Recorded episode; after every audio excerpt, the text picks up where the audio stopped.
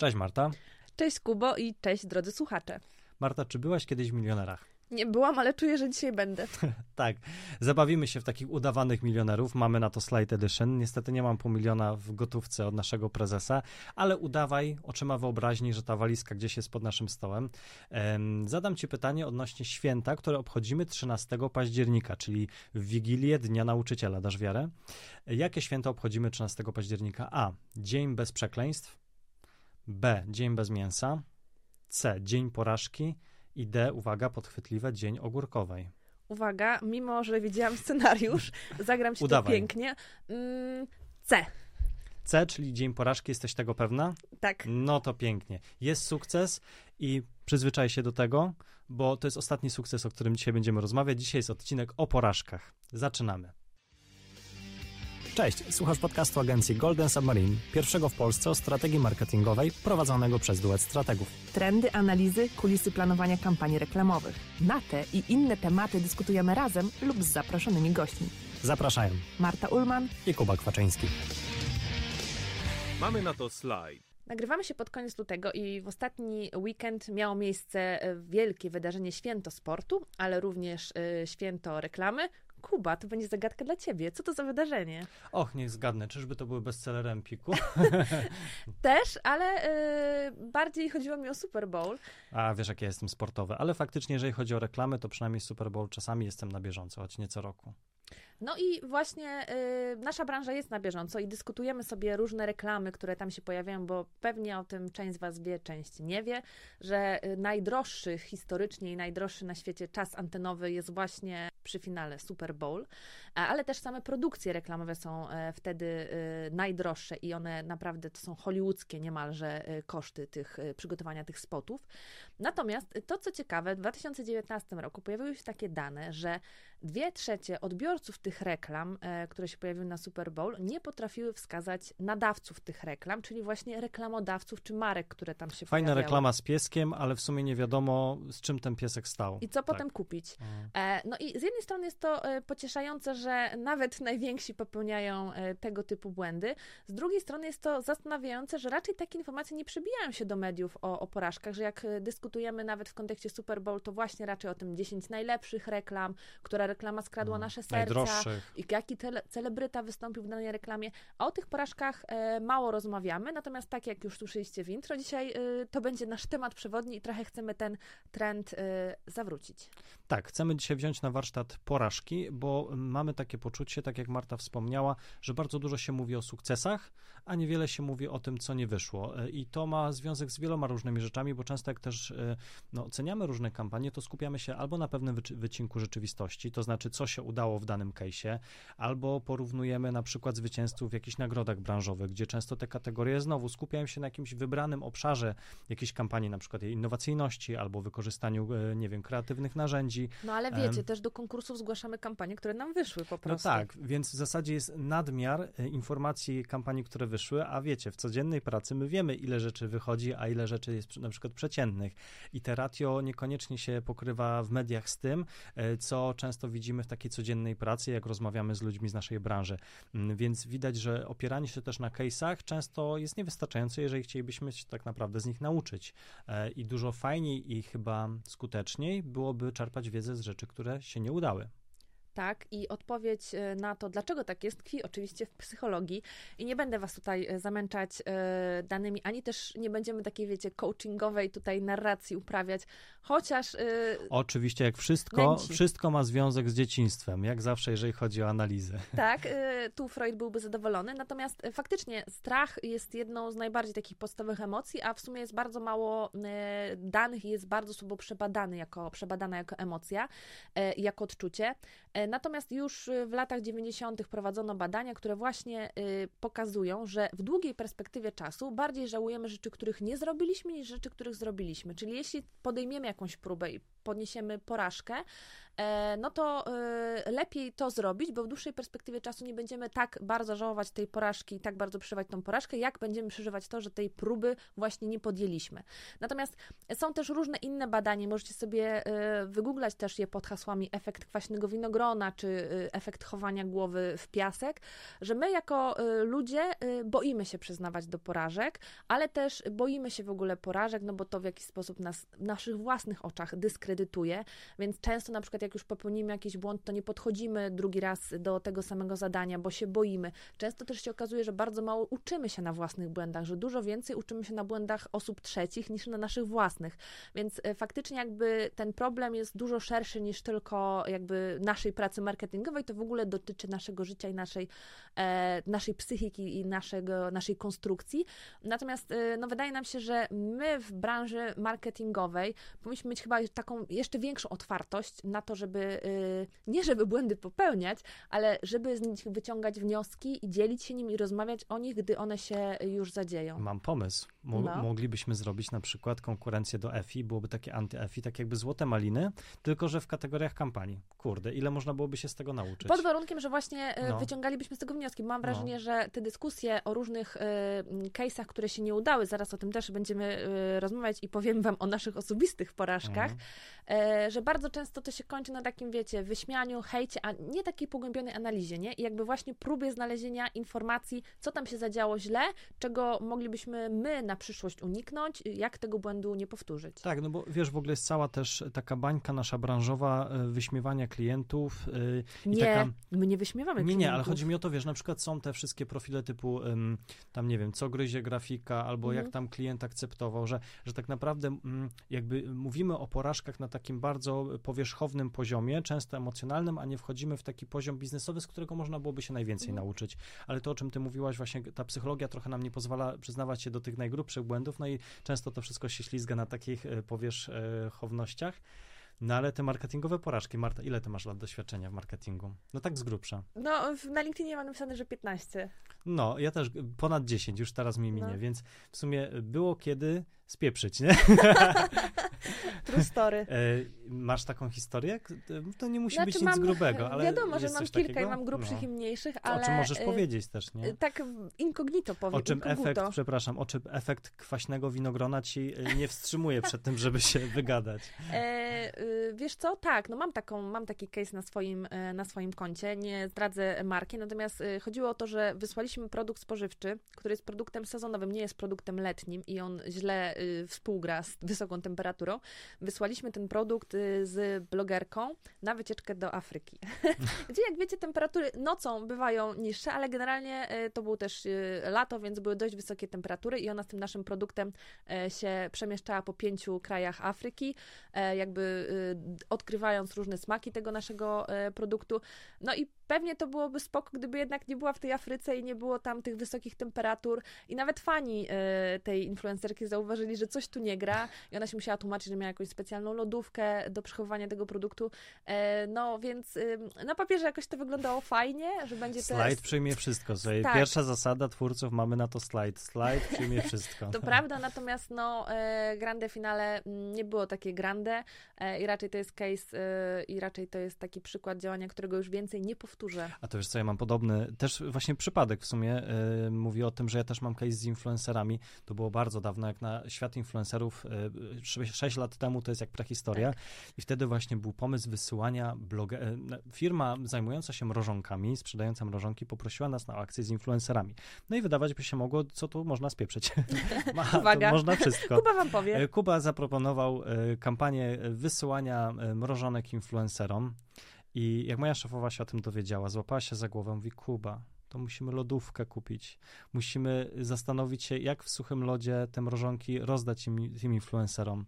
E, nie chcę już wchodzić w szczegóły, ale była gonitwa tak, żeby doręczyć osobiście to, żeby no, jak najmniej ja się to rozpuściła. taką paczkę, która stała tydzień pod drzwiami. E, tak, tak. I do tej pory jest to jedna z anegdotek, która na szczęście się z niej śmieje, bo kampania się w sumie udała, ale logistycznie jest to tak, e, było to tak trudne i karkołomne, że e, właśnie wycenie, pojawia, pojawienie się w wycenie pozycji lodówka, zamrażarka była po prostu czymś, czego już nie powtórzyłem. No, także...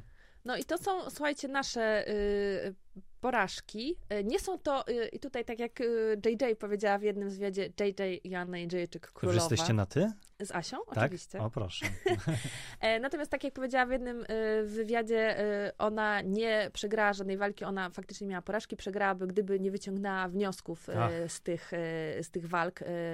No i tak my dzisiaj też wyciągnęliśmy wnioski z tych naszych case'ów i mam nadzieję, że to też będą dla was cenne lekcje i, i wnioski. Natomiast, no właśnie, chcemy teraz pogadać o tym, e, dlaczego w mediach, jeśli się pojawiają, to pojawiają się jakieś spektakularne klapy wizerunkowe, takie, o których po prostu już się nie da ukryć, bo wiemy, że ten produkt się wycofuje, e, jest wycofany z rynku, że w ogóle marka znika z rynku, tak jak było w przypadku e, Shopee, czy jakieś inne naprawdę takie duże case'y, ale one też są bardzo często na takim bardzo prymarnym poziomie, tak. że jest informacja, że coś się zadziało i w zasadzie to koniec, nie ma żadnych jakby powodów i to też myślę, że w przypadku Shopee, które niedawno ogłosiło stosunkowo y, wyjście z rynku polskiego, przez nasze media branżowe przytoczyła się dyskusja y, głównie na temat komunikacji, bo to jest najłatwiej po prostu Oj, ocenić. tak, no ten Sławomir wszyscy... już był oceniany z lewa i z prawa. Tak, a... i Baby Shark i że to było przepalone, bo według danych y, Shopee wydało w ciągu tych 11 miesięcy ponad 130 milionów na To bezcennikowo, nie? Że to nie jest łączna kwota, tylko po prostu jakby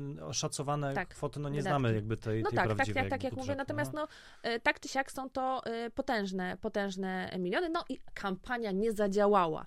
E, I e, marka była musiała narracja. Się, tak, i marka mhm. musiała się wycofać, natomiast no, oczywiście, że to nie jest tak, że kampania nie zadziałała. Ja tam uważam, że kampania zadziałała i swoje cele zrealizowała, mhm. ale już jakby abstrahując od tego, jakby zupełnie inne powody były tej decyzji, e, które są e, związane z biznesem e, i z jakby działaniami globalnymi marki, a e, czy nawet samym serwisem, czy samym doświadczeniem konsumenta, czy ofertą, a jakby komunikacja tutaj najmniej zaważyła.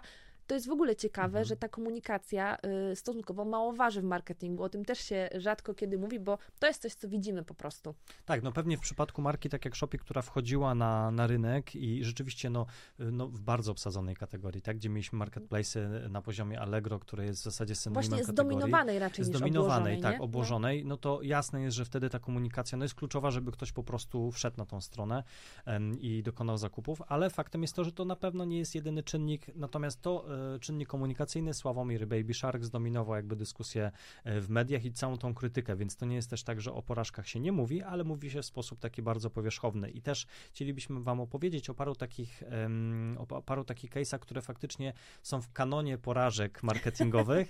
Jednym z takich flagowych case'ów, e, który polecam Wam, żeby wygooglać, jest case Tropikany, soku pomarańczowego, która koncertowo no, popsuła, bo tu cenzuralnego słowa chcę użyć, e, redesign swojego opakowania.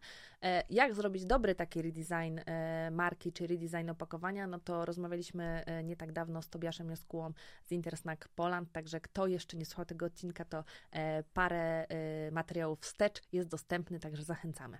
Jednym z najgłośniejszych przykładów e, marketingowych porażek, które najczęściej się pojawia w, w zestawieniach marketerów ostatnich lat, jest to kampania z udziałem Kendall Jenner, mówimy tutaj o marce Pepsi z 2017 roku, która postanowiła się włączyć w ruch Black Lives Matter, wykorzystując trochę emocje społeczne w Stanach wokół, wokół tego tematu. Mm, nie wchodząc w szczegóły, bo to najlepiej sobie też doświadczycie oglądając ten spot, pokazując, e, który pokazuje samą Kendall Jenner mm, na, nawołującą do Właściwie ruchu, ja nie wiem, czy ona nawet na, na, nawołuje. Ona po prostu staje y, za tłumem, czy przed tłumem y, rozjuszonych, czy protestujących, e, staje przed policją i przekazuje jednemu z policjantów puszkę Pepsi i to łagodzi całe napięcie, jakie, jakie się tak, pojawia że, między że, tymi dwoma grupami. Pepsi łagodzi obyczaje, tak? No w takim dużym skrócie tak. taki miał być przekaz, natomiast było to zbyt chyba mm, e, zbyt inwazyjne jak na markę. Zbyt naiwne, zbyt no naiwne się, też, że... ale też wiesz, y, napoje gazowane nie zapewniają pokoju na świecie. I no to jest nie, trochę no tak, tak, jak M&M'sy nie powinny zabierać głosów y, w kwestiach jakby związanych z, z tożsamością płciową, z podziałem ras. Bo mówię, odnoszę się tutaj też mhm. do y, działań, które robił M&M's na przełomie tego roku, e, wprowadzając i redesign swojego brand hero. E, to pokazuje, że właśnie tego typu marki i tego typu kategorie mają dosyć trudno, jeżeli chodzi o włączanie się w takie tematy społeczne. I to był wniosek z tego, e, z tego case'u znaczy, Pepsi. Ja myślę, mhm. że trudność, ale też jakby można to zrobić, tylko trzeba to zrobić w umiejętny sposób, a tu to było w taki bardzo właśnie koniunkturalny, kiczowaty. bardzo naiwny, kiczowaty, mhm. bardzo nieprawdziwy, nieautentyczny, więc jakby tutaj to na wszystkich, mam wrażenie, poziomach. Mhm. I jeszcze Kendall Jenner, która e, y, no, która też jest sama jakby dość kontrowersyjną postacią, jeśli myślimy o takich w ogóle zaangażowaniu No jest- społecznym i, i tak She's dalej. not the nie? sharpest knives in the set. No i nie przykuwa się do, wiesz, do drzew, broniąc ich przed Tak. nie jest jakąś społeczniczką, więc y, wydaje mi się, że tu no jakby na y, wielu poziomach to po prostu się nie zadziało, ale nie jest to jedyny przykład y, y, takiej spektakularnej porażki, o której y, się dyskutuje. E, Tak, no na pewno kojarzycie markę DAW, która mm, świetnie sobie radzi też, jeżeli chodzi o, o właśnie dyskusję społeczną na Mhm. temat w ogóle poczucia własnej wartości kobiet e, i tego, w jaki sposób one postrzegają swoje ciało, więc ta platforma świetnie się broni, jest kultowa. W tej skali często e, marketerzy nam, nie wiem, czy Marta też miałeś doświadczenie, marketerzy nam pokazują swoje takie globalne skale oceny kreatywności e, kampanii, z którymi przychodzi agencja i tam są różne przykłady, że na przykład na w skali 8 na 8, czyli kultowa reklama, to jest na przykład e, DAW Real Sketches i cała Mhm, platforma DAW wokół, wokół poczucia własności, e, wartości kobiet.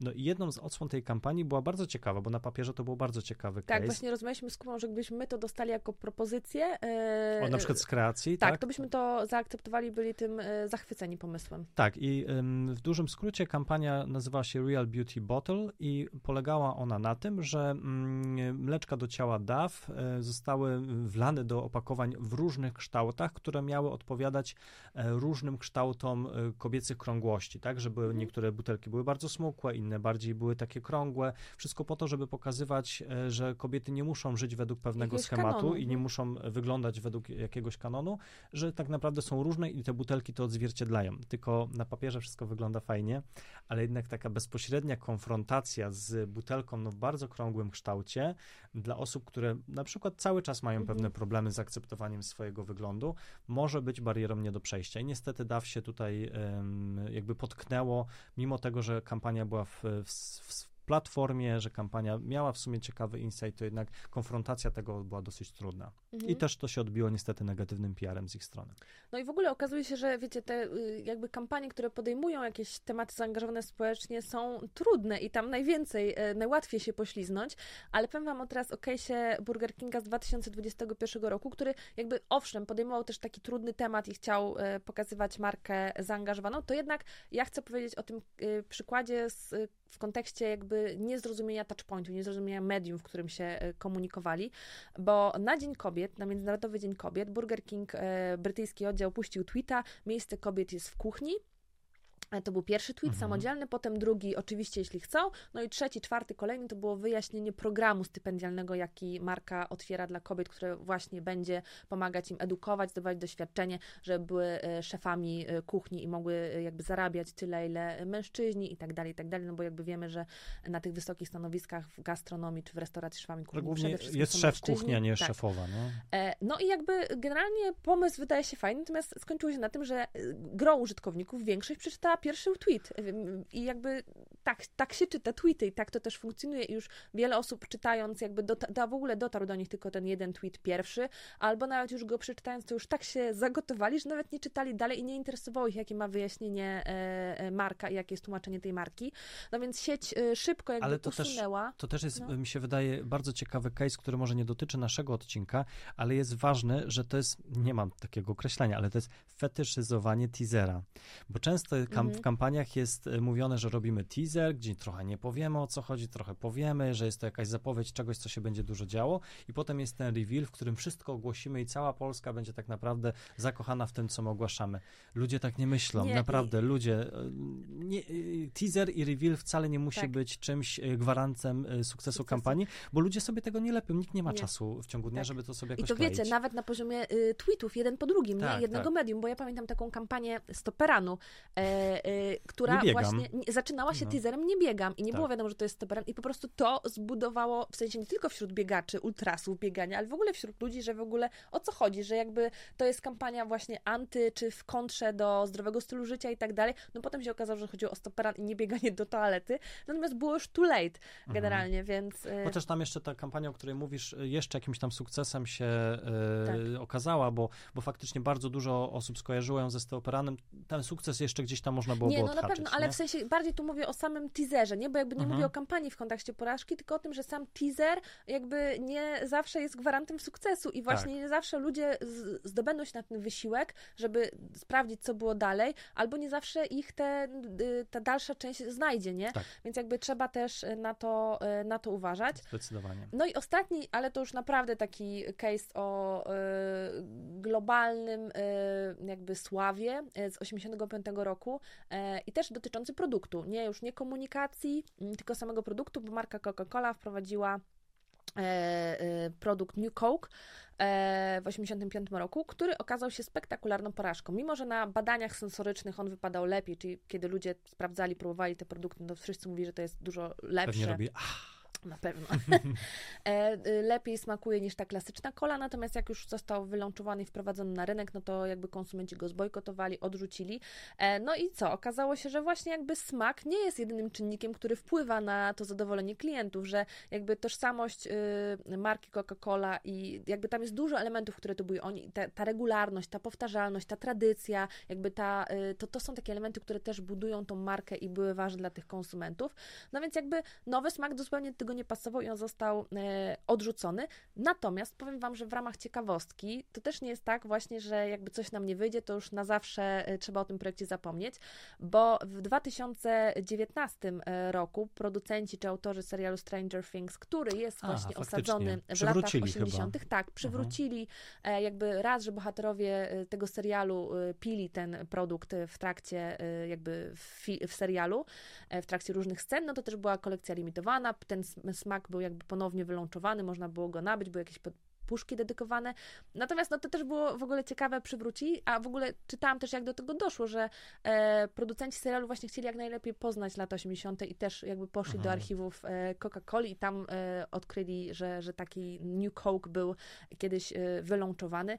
No więc to, tak jak mówię, to, nawet jeśli raz to coś nam nie wyjdzie, to być może jesteśmy w stanie to jakoś e, kiedyś inaczej wykorzystać. Tak, natomiast faktycznie pewnie o Coca-Coli wiemy, dlatego że to jest marka kultowa i ta dystrybucja była na tyle gigantyczna, że ten launch tej, tej Mhm. nowej wersji Coca-Coli po prostu nieudany, był bardzo głośny, e, ale chyba kiedyś ty, Marta, opowiadałaś o tym w jednym z naszych odcinków, że 80%? Więcej, E, 90 dziewię- kilka. no. 90 kilka procent nowych produktów, które się pojawiają co roku na rynku, okazuje się failem z Mhm. różnych przyczyn. I to na poziomie konceptu produktowego, być może jakiejś walki o półkę, albo niezrozumienia konceptu przez konsumentów.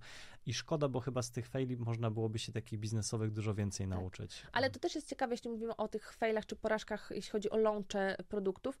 Y, Są kategorie, które są drive'owane nowościami. Te nowości są Tak, właśnie wprowadzane i są z, skrojone na jakiś czas, nie? Czyli to nie jest nowość, która będzie funkcjonowała, nie wiem, dożywotnio czy przez jakiś dłuższy okres, tylko ona ma zapracować po prostu, nie wiem, pół roku, Mhm. rok i potem jakby ją delistujemy czy ściągamy z rynku. Słuchaj, nie? daleko nie trzeba szukać, bo my tu często mówimy o takich dużych markach, yy, globalnych budżetach, ale weźmy na przykład lodziarnie naturalne, tak? Co Mhm. roku idziesz do lodziarni i chcesz znaleźć jakiś inny smak, że, że chcesz próbować czegoś nowego. Masz jakieś swoje ulubione smaki, ale na przykład lody są przykładem takiej kategorii, która, mm, która Ale po prostu potem i bardzo... tak bierzesz czekoladę i słony karmel. No nie, no trochę eksperymentuję, na przykład Kinder Bueno, jakiś smak albo coś, no to już tutaj szaleństwo, tak?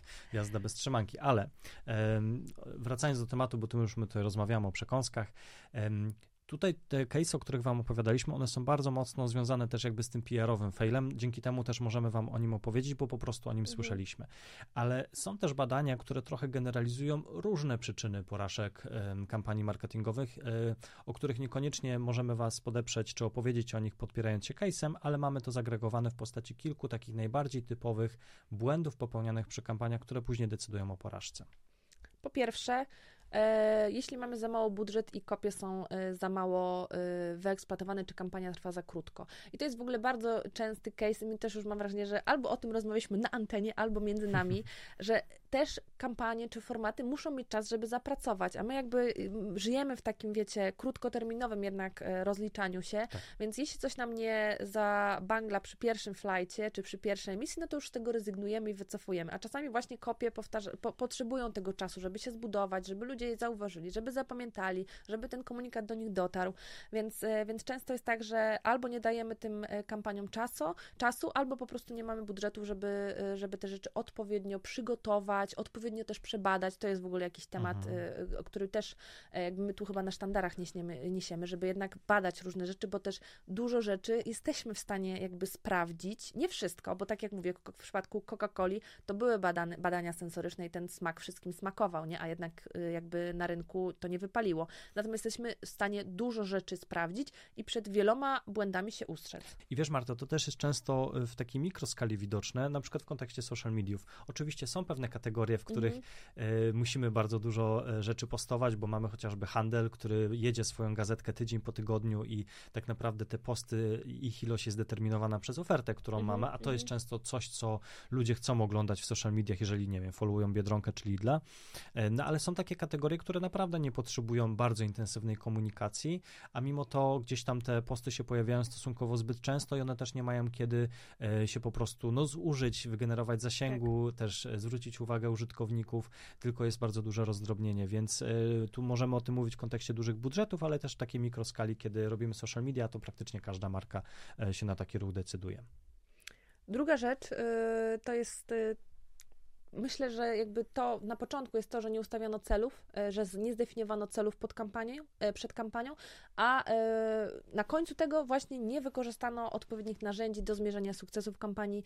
E, Nie było wiadomo, jakie parametry monitorować. Myślę, że to jest taki drugi przypadek, który sprawia, że te kampanie po prostu często nie wychodzą. Albo nawet nie wiem, że nie wychodzą. Albo No, nawet nie no, wiemy. no bo- Wtedy pokazujemy te fajne liczby i się okazuje, że to wyszło. Natomiast e, faktycznie jakby na początek trzeba sobie ustawić cele, jakby trzeba wiedzieć, co chcemy osiągnąć e, i e, też e, jakby dobrze sobie zdefiniować te cele i po prostu pokazać je na liczbach, na jakichś konkretnych wartościach, które chcemy osiągnąć, zastanowić się, czym to zmierzymy i jakby jak te miary sukcesu, czy też porażki e, będziemy mierzyć. Tak, tak, bo to masz rację. Często się pojawia taka sytuacja, że nawet nie pada taka, taki temat w trakcie rozmów z klientem, czy wewnętrznie w agencji, w jaki sposób my będziemy chc- chcieć to zmierzyć. Albo polegamy tylko na takich bardzo ogólnych miarach, typu jaki zasięg wygenerowaliśmy Mhm. w trakcie kampanii, albo jaki był capping, ym, czy też ilu użytkowników byliśmy w stanie tam, nie wiem, prze, przerzucić na stronę. E, No ale też się nie zastanawiamy, czy to jest faktycznie taka miara, której my potrzebujemy, bo taką na przykład dyskusję mamy teraz w kontekście chociażby aktywacji sprzedażowych. Czy naprawdę liczba zgłoszeń w loterii jest czymś, co powinno być decydujące, jeżeli chodzi o ocenę sukcesu kampanii akurat shopperowej, która też ma cele związane chociażby z zachętą do zakupu, no to to jest pytanie otwarte. Nie? Czy jednak wzrost sprzedaży po Czy prostu, jednak po nie? prostu Tak. wzrost sprzedaży i widoczności marki w trakcie trwania kampanii w sklepie. Nie? Kolejnym potencjalnym elementem, który może być gwoździem do trumny naszej kampanii, jest e, wybranie złego etapu ścieżki konsumenta, na której pracujemy w ramach kampanii, bo na przykład problem z naszą mar- marką leży w zupełnie innym miejscu. Podam przykład. Na przykład kampania, która ma wysoką świadomość, ale bardzo słabą konwersję już do zakupu, e, nadal komunikuje się świadomościowo, a nie prowadzi działań konwersyjnych, mimo że to problem leży Mhm, właśnie tam. I mhm. często jest przepalany budżet na działanie, które w zasadzie nie jest konieczne, y, a wymagana byłaby interwencja trochę w innym obszarze. No i to się pięknie wiąże z kolejną rzeczą, czyli właśnie brakiem czy nieposiadaniem odpowiedniej e, e, wiedzy, czy informacji, czy liczby danych. E, no i e, chociażby, bo wiecie, możemy sobie zmierzyć, gdzie mamy, e, na jakim poziomie ścieżki czy lejka zakupowego mamy problem, nie? Więc jakby moglibyśmy to zbadać, ale też to, o czym mówiliśmy w przypadku, nie wiem, chociażby DAF, no można pewnie te rzeczy też przebadać i sprawdzić, nie? Więc jakby z jednej strony to jest jakby brak takich informacji, a z drugiej strony jakby brak tego chęci badania i sprawdzania tych rzeczy przed po prostu wylączowaniem pewnych produktów czy pewnych e, kampanii. E, e, No i jakby musimy wiedzieć, czy e, jakby nasza kampania, czy nasze działanie odpowiada potrzebom grupy celowej, czy re- będzie realizować nasze cele, e, czy jakby mamy odpowiednie media zabezpieczone, odpowiednie miary sukcesu, czy tak jak mówimy, miary porażki. No to są wszystkie rzeczy, które musimy sobie wcześniej przemyśleć, sprawdzić i, i na nie odpowiedzieć. E, I ostatni taki element, który dosyć często się pojawia jako, jako element świadczący o porażce kampanii, gdzie mamy dobrze zaplanowane media, mamy już te cele postanowione, ale się okazuje, że mm, sama kreacja nie pracuje na naszą markę, ponieważ ta komunikacja wizualna nie do końca jakby pozwala nam zidentyfikować, że przekaz, który jest emitowany, należy do danej marki. No to ten Super Bowl, o którym mówiliśmy. No to jest początku, chociażby nie? Super Bowl, ale też właśnie, chyba już mówiłem kiedyś o tym przykładzie, że mm, kiedyś mieliśmy taką, taką, taki, taką kampanię do klienta zaplanowaną, w której trzeba było wyjść do y, nowej grupy docelowej, młodzi, najczęściej to wiadomo, chodzi o to, żeby dotrzeć do młodych, tak, bo, bo nam się wymienia cały czas ta grupa, w, nową wcho- wchodzą nowi do kategorii, trzeba ich zrekrutować. No i właśnie była była kwestia tego, na ile mm, kolorystyka, czy też brand cuesy marki mhm. obciążają tą markę i sprawiają, że młodzi traktują tą, e, tą markę jako nie dla nich, a na ile to jest coś, co powinniśmy utrzymać. I był taki wewnętrzny opór, że to nie może być w tym konkretnym kolorze, ponieważ młodzi tego nie zaakceptują. No ale wtedy jak ci młodzi będą wiedzieć, że to jest ta marka? Mhm. No i to są takie elementy, które często mogą świadczyć o tym, że e, kampania, którą my launchujemy na przykład jest atrakcyjna dla młodych, ale niekoniecznie oni będą pamiętali, że ci to ci, nie? Mhm. Ale to jest też ciekawe, ostatnio e, czytaliśmy artykuł e, a propos, bo wiecie, można zbudować sobie jakiś tam element wizualny, na przykład może być problem z jego dystrybucją i z jego zbudowaniem, nie? I tu był case opisywany kart płatniczych, które mają jakiś swój dźwięk, nie? Tak jak mhm. wszyscy kojarzymy. Na przykład. Albo Bam Bam. to była Visa i Mastercard. Ale tak jak wszyscy kojarzymy dźwięk Intela, tą muzyczkę, to która się pojawia przy, procesorze, no. przy procesorach, przy reklamach, e, no to na przykład właśnie karty kredytowe miały taki pomysł, czy Mastercard, czy Visa, żeby mieć swój dźwięk, i zaprojektowali ten dźwięk, gdzie w ogóle to były jakieś ogromne procesy, podobno e, w projektowaniu czy komponowaniu jednego dźwięku, już nie pamiętam, do której karty brały udział jakieś znani muzycy i wiecie, artyści z jakichś popularnych zespołów typu Linkin Park, chociaż nie wiem, czy Linkin Park nie, jest jeszcze popularny, ja próbuję sobie to, to w moich latach. Ja sobie to próbuję wyobrazić, że siedzą w studiu studiu i nie wiem, nie znam się na muzyce, ale muszą, nie wiem, zaprojektować trzy akordy. No tak, bo to się tak skończyło, no, nie? to się tak skończyło, no. nie? I teraz oni tak siedzą, siedzą i mam. Deal, Albo deal, nie, deal. jednak nie. no. Natomiast wiecie, tam się jakby super się te przebadały i super te siadły te, mm, te brand cuesy y, dźwiękowe, natomiast okazało się, że po prostu jest problem z ich dystrybucją, że bo one miały działać tak, że jak zawsze płacisz kartą, no to słyszysz tam bim bom bam. I, czyli to terminal miał terminal. wydawać Terminal. I okazało no, się, no. na przykład nie ma technologii, która by na to pozwalała we wszystkich punktach. Nie było Albo, głośniczków w terminalach. Nie było. Albo na przykład jakby sprzedawcy nie chcieli e, udostępniać tych terminali, bo nie chcieli, żeby im ta no. muzyczka grała, nie? I na przykład y, mimo, że władowano kupę kasy w przygotowaniu i skomponowaniu tych bim bom bom, trzech, trzech akordów Albo czy trzech bam, dźwięków, no. no to jest ogromny problem z wyegzekwowaniem tego, nie? No, czyli to faktycznie pokazuje, że czasami też e, chęci są, a możliwości też sprawiają, że kampania, którą przygotowujemy na dużą skalę się okazuje e, porażką. No, ja też pamiętam taki case jeszcze w dawnych czasach w innej agencji, kiedy pojawiła się opcja na współpracę z marką odzieżową, tak? I, i po prostu jedynym y, kryterium wyboru agencji było ta, wybranie tej agencji, która się dogada z tym partnerem odzieżowym, który wyswata tak naprawdę markę FMCG z tym partnerem i kwestie kreacji i wszystkich innych rzeczy po prostu nie grały roli, bo byli pewni, że jeżeli się nie dogadają, to ta kampania po prostu nie dojdzie do skutku. E, to tak w kontekście jeszcze dogadywania się z partnerami mm -hmm. i sieci, sieciami handlowymi, jeżeli chodzi o ten Sonic branding. No i co? My byśmy chcieli Was y, zachęcić. Nie wiem, czy to wybrzmiało, ale może już wybrzmiało. Bo wiesz, bo teraz trochę jest tak, że my sobie teraz hejtujemy, hejtujemy. Mamy teraz taką lożę szyderców i teraz to się nie udało, tam się nie udało. No, no ale co? wiecie, no byliśmy z wami szczerzy i nam się też parę rzeczy nie udało w życiu. No, a powiedzieliśmy tylko o tych, o których możemy powiedzieć. Tak, ile jest jeszcze tam, no. wiesz, trupów w szafie. E, natomiast, e, no, generalnie my uważamy, że warto jednak i wydaje nam się, że ta nasza branża, w której jakby taka ciekawość świata i w ogóle poznawania i doświadczania różnych rzeczy powinna być jakoś wpisana mocniej w, w nasze jestestwo, no bo mamy poczucie, że to charakteryzuje po prostu dobrego marketera. No to z tym rozmową o porażkach jest duży e, problem. Oczywiście to zależy, wiecie, od organizacji, to teraz o tym też powiemy, natomiast myślę, że to jest jakaś rzecz, no tak jak Wam mówimy, związana z naszą psychologią, naszą psychiką, naszą konstrukcją, którą jednak musimy sobie przepracować. I tu mamy taką... No, y zamieniam się w słuch. Ja też udaję, że nie znam tego case'u, więc... Nie, no mamy taki przykład, ale ciekawy w sensie inspiracji podejścia właśnie do popełnienia błędów i w ogóle jaka jest rola czarnych skrzynek w, rolni mhm. w rolnictwie, w lotnictwie, w rolnictwie... Może w rolnictwie też traktory też mają czarne, czarne skrzynki, skrzynki, kto wie. Ale w lotnictwie, no więc jakby ich idea jest y, taka, żeby y, rejestrować ewentualne błędy, ewentualne pomyłki, które się pojawiają przy tych y, wydarzeniach, które się y, niekorzystnych, które się, czy tragediach, które się pojawiają, ale właśnie po to, żeby się ustrzec od nich w przyszłości, żeby na bazie tych rejestratorów wyciągnąć wnioski, co się zadziało, znaleźć błędy e, i jakby naprawić je, mhm. żeby tych po prostu nieszczęść, które się wydarzają, uniknąć. I to jest podejście, które jest bliskie nami. To nie chodzi o to, żebyśmy teraz napiętnowali i po prostu mieli, wiecie, kręcili bekę, tak się mówi jeszcze? Kręcili bekę? No, y, tak mówią 40-latkowie, sorry. Semła. Trzeba e, sprawdzić listę młodzieżowych e, słów, słów roku, czy tam tak. coś się pojawiło. No nie no, będzie kręcić bekę. No żebyśmy, wiecie, teraz my Zrobimy taki disclaimer dla, e, dla młodszej widowni, że uwaga, chodzi? sensitive content. Tłumaczenie, trigger.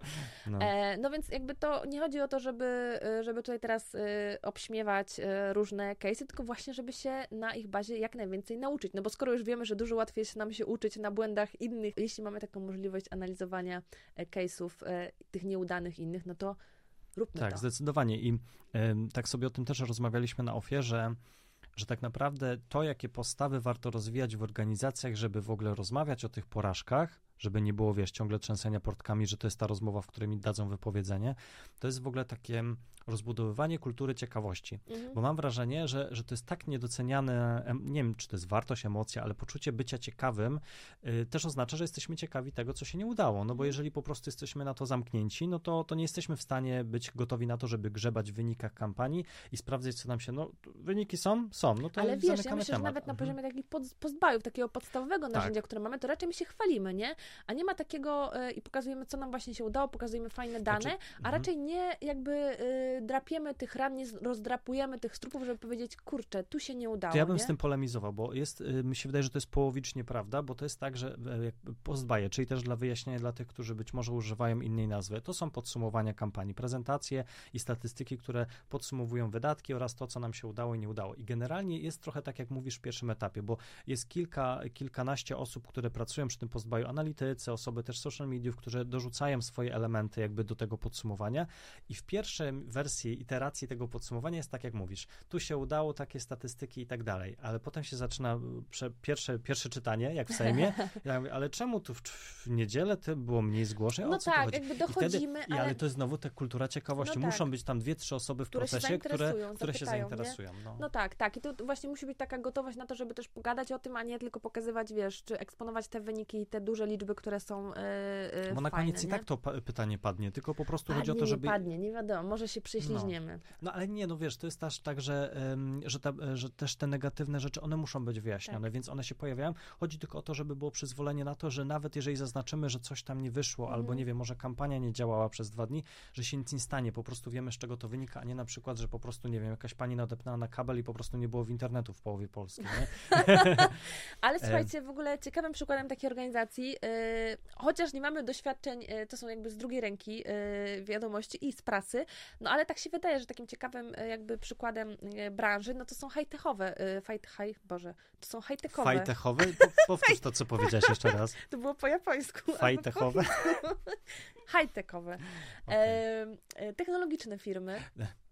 E, Które, które właśnie mówią o takiej kulturze e, ciekawości, e, czy to jest Google, czy Amazon, ale w ogóle jest takie pojęcie, i uwaga, powiem, je- nie po polsku powiem, zarządzanie, nie, powiedz. wiem, czy to tak się tłumaczy w sumie, Powiedz po bo angielsku, będziemy po wyrozumiali. Chaos Engineering, albo, Czyli chaos engineering, jakby ktoś... czyli e, zarządzanie chaosem. E, I to jest takie podejście, które na przykład jest popularne w Netflixie, e, ale to Wam powiem tak na takim bardzo ogólnym poziomie, bo, bo tutaj też moja wiedza się kończy, ale Mhm. myślę, że warto w ogóle na ten temat poczytać więcej, albo zapytać mojego kolegę Karola, z którym kiedyś na ten temat rozmawiałam. On jest właśnie związany z branżą IT, Mhm. e, że specjalnie wprowadza się w takich działających, stabilnych systemach różne błędy albo eksperymenty, żeby pojawiły się jakieś błędy, żeby sprawdzać i poprawiać Odmienności rzeczy, po nie? prostu, nie? Żeby, Tak, żeby jakby, em, nawet jeśli wszystko nam działa, to właśnie wprowadzamy jakiś chaos do tego systemu, żeby się przygotować na wszystkie potencjalnie przyszłe turbulencje, które mogą się Wyobrażam pojawić. sobie, że wracasz z home office'u w takim Netflixie, nie wiem, po roku, a tam masz burdel na biurku, nie? I to jest w To ogóle jest zarządzanie chaos engineering, poradź sobie z tym, tak? Ale wiesz co, no to jest, mam nadzieję, że to zarządzanie też wprowadzają w sytuacji, kiedy usuwają y, kolejne sezony seriali, bo teraz jest fala właśnie krytyki wokół y, anulowania różnych całkiem niezłych seriali, więc mam nadzieję, że przepracowali sobie też y, ten scenariusz, ale to też jest ważne, żebyśmy mm, mówili smartnie, czy tam mówili rozsądnie o tym ryzyku, bo nie chodzi tutaj o gloryfikowanie porażek, bo zdajemy sobie sprawę, że na koniec dnia no ktoś za te fejle marketingowe Beknie. płaci. No to, to jest jakiś budżet, który został przepalony. E, Ale ważne jest to, żeby po prostu było przyzwolenie w organizacji na to, żeby rozmawiać o tym, żeby trochę dać sobie przyzwolenie na eksperymentowanie, no bo trochę tak jest, że jeżeli ktoś popełnia błąd i e, kampania okazuje się porażką, o której słyszą inni, to znaczy, że to było coś dużego. No małe rzeczy zawsze przechodzą przez, bez echa, tak? Mhm. Tylko te duże rzeczy sprawiają, że, że ktoś się zainteresuje tą porażką, będzie chciał wyciągnąć z tego wnioski. No ale wiecie, nawet te case, o których my rozmawiamy, no to jest tak, że potem, nie wiem, Pepsi wydaje, ściąga po 24 godzinach e, film z YouTube'a, e, wydaje oficjalne oświadczenie Burger King i przeprasza, nie? Więc to są takie rzeczy, których po prostu już nie mogli y, ukryć, nie? Bo raczej Mhm. marki wprost o tym y, nie mówią i nie analizują tych swoich y, poczynań, nie dzielą się powszechnie właśnie informacjami, co tam się zadziało, dlaczego nam nie pykło. I teraz może będzie taki trend coachingowy, ale znalazłem ciekawy cytat, który pasuje do tego, e, który brzmi tak, też z angielskiego. Failing means you are trying new things. Czyli Paulo Coelho. Tak, Paulo Coelho. Porażki powodują, czy e, znaczą e, to, że przynajmniej próbujemy nowych rzeczy. I to jest coś, co bardzo powinno być wspierane w organizacji każdego typu, tak? Zaczynając od małych firm po, po wielkie korporacje. No ale jest też problem, nie tylko w ramach organizacji, ale też w ogóle w tej dyskusji branżowej o, o samych porażkach, tak? Bo, bo właśnie trochę wam już to zatizowaliśmy, że te nasze rozmowy to jest trochę taki, wiecie, em, takie szkło kontaktowe, w których bardzo łatwo można wyśmiać różnego rodzaju nieudane kampanie, ale też e, faktycznie poziom dyskusji także branżowej w social mediach na temat porażek jest niezwykle płytki. I, I często dyskusje, które się wywiązują pod takimi pojedynczymi postami, a że ma, jedna marka zrobiła tak, druga zrobiła owak i nagle każdy teraz jest marketingowym guru, też nie sprzyja po prostu temu, żeby konstruktywnie rozmawiać o tych Mnie porażkach. się wydaje, że to też trochę wiąże się z tym, że mamy, wiesz, mało punktów odniesienia, w sensie, że mamy teraz jakieś takie y, drogowskazy u nas w marketingu, które są bardzo popularne? Mhm. Wszyscy po prostu czytamy Byrona Sharpa i się powołujemy, bo też, wiesz, jest takich mało, bo w sumie bardzo my pracujemy w tej naszej branży na empirii, no, czy jakby są jakieś dane, czy nie jakieś, no, badamy Mhm. różne rzeczy, ale mam wrażenie, że e, jakby y, nie ma jednej, wiecie, podręcznika do marketingu, Tak, gdzie znajdziemy tak. odpowiedź na No jest każde Kotler, pytanie. ale to też nie jest coś, co jest w to nie stanie jest ci tak, wiesz, powiedzieć. Nie? na wszystkie pytania odpowiedzieć. Jak wszyscy będziemy szli, e, wiesz, kroczka, kroczek po kroczku, co tam ten Kotler napisał, to, to jest gwarant sukcesu. No tak nie Tak. ma, nie?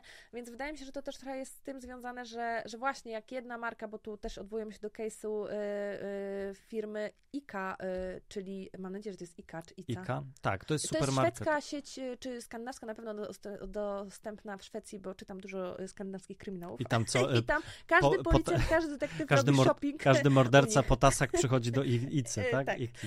E, No, więc, e, więc to wiem i faktycznie oni powiedzieli, że jakby chcą uzyskiwać market share, czyli udziały w rynku przez program lojalnościowy dla konsumentów. No i to stoi w ogóle w opozycji z tym, co mówi Byron Sharp, bo on mówi tylko nowi, pozyskiwać Tak. nowych, w ogóle nie fokusować się na tych, którzy, którzy są.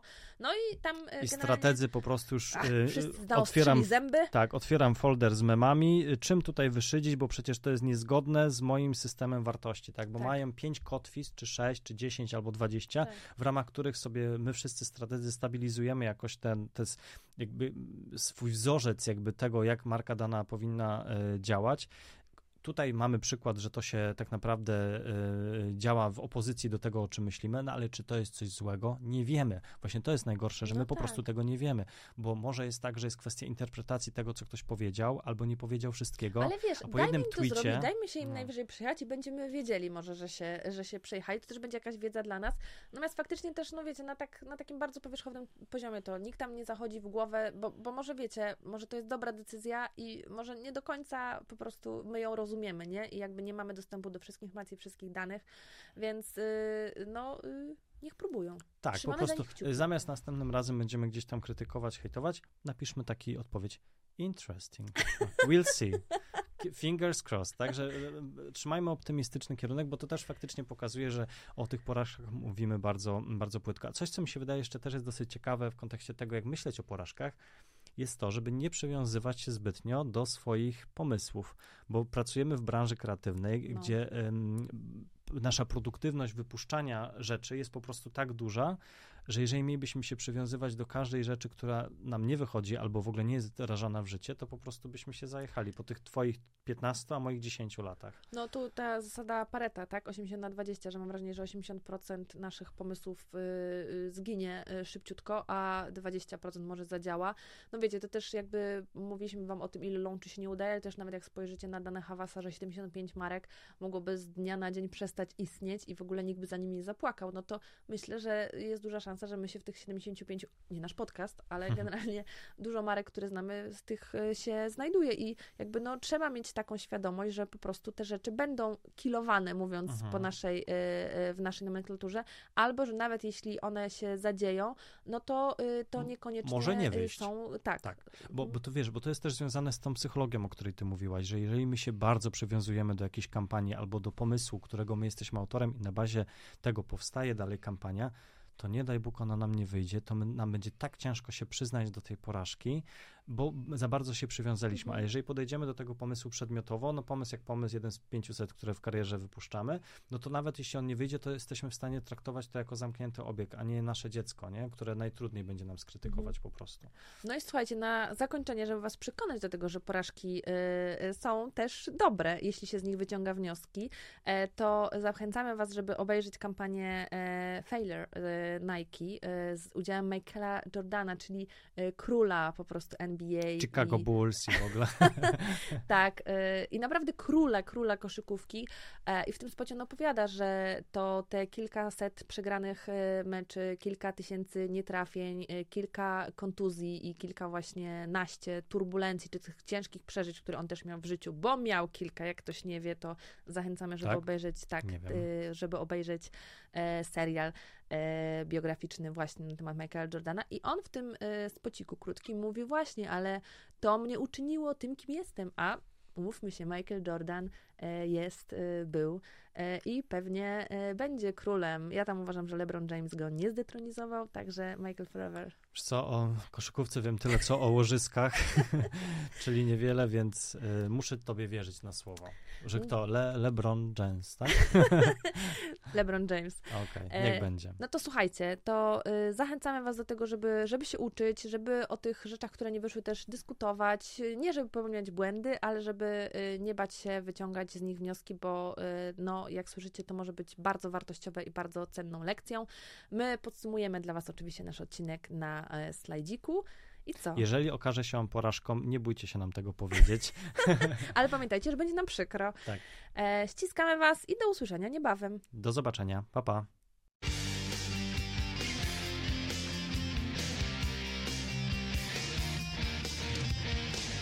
Mamy na to slajd.